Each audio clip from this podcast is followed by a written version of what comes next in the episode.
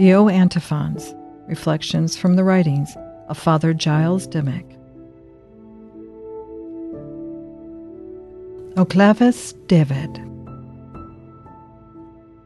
O Key of David, O Royal Power of Israel, controlling at your will the gate of heaven, come, break down the prison walls of death for those who dwell in darkness and the shadow of death, and lead your captive people into freedom.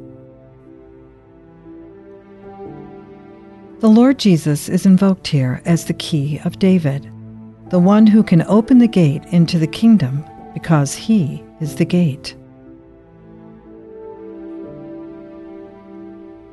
O Key of David, O Royal Power of Israel, controlling at your will the gate of heaven, come, break down the prison walls of death for those who dwell in darkness and the shadow of death, and lead your captive people into freedom.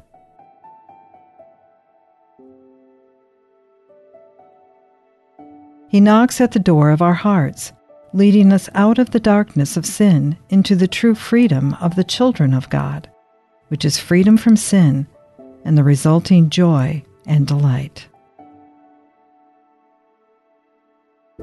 O Key of David, O Royal Power of Israel, controlling at your will the gate of heaven, come, break down the prison walls of death for those who dwell in darkness and the shadow of death and lead your captive people into freedom.